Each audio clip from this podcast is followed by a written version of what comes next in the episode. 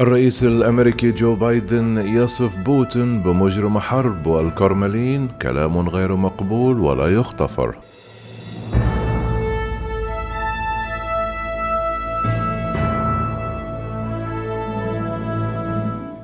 وصف الرئيس الأمريكي جو بايدن الأربعاء نظيره الروسي فلاديمير بوتين بأنه مجرم حرب على خلفية الهجوم على أوكرانيا.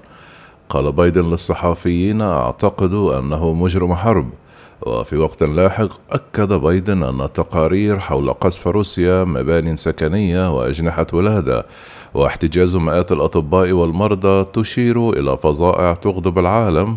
واتهم نظيره الروسي بوتين عبر تويتر بأنه يلحق الدمار المروع والرعب بأوكرانيا. أفادت الناطقة باسم البيت الأبيض جين ساكي أن جو بايدن كان يتحدث من قلبه. بعدما شاهد على التلفاز صورا للأفعال الهمجية التي يقوم بها دكتاتور متوحش عبر غزو بلد آخر على حد تعبيرها نقلا عن وكالة فرانس بريس.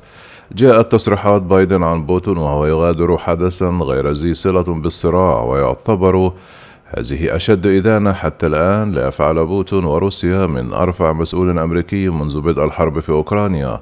وبينما استخدم زعماء العالم الآخرون مصطلح جرائم حرب في الحديث عن العملية العسكرية الروسية كان البيت الأبيض مترددا في إعلان أفعال بوتين جرائم حرب قائلا إنه مصطلح قانوني يتطلب البحث.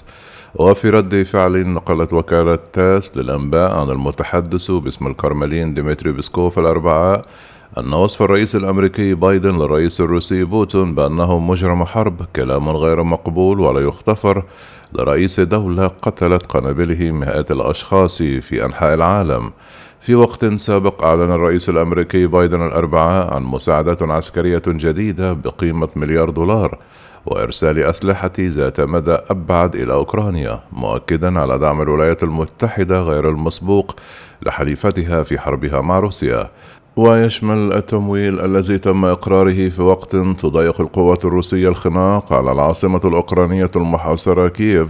مبلغ قدره 200 مليون دولار. تم تخصيصه نهاية الأسبوع بالإضافة إلى 800 مليون دولار كتمويل جديد ضمن حزمة مساعدات أقرها الكونغرس الأسبوع الماضي. قال بايدن هذه تحويلات مباشرة للمعدات من وزارة دفاعنا إلى الجيش الأوكراني لمساعدته في وقت يقاتل ضد هذا الغزو.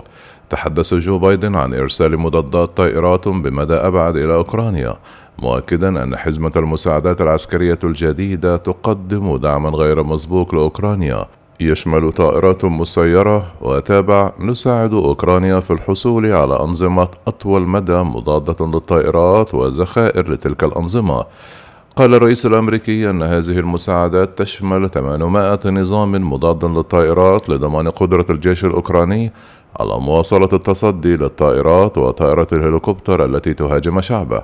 كما ذكر الرئيس الأمريكي في كلمة ألقاها من البيت الأبيض اليوم أن الرئيس الروسي بوتين يشن هجوما مروعا على أوكرانيا. قال بايدن إن إدارته ستواصل فرض العقوبات على روسيا لعرقلة اقتصادها بسبب الهجوم على أوكرانيا. مضيفا سندعم اقتصاد أوكرانيا وسنواصل الضغط على اقتصاد روسيا كما أكد أن واشنطن تواصل إرسال المساعدات العسكرية إلى أوكرانيا. وتعليقا على هذا الإعلان قالت موسكو إن المساعدات العسكرية إلى كييف لن تستمر دون عواقب.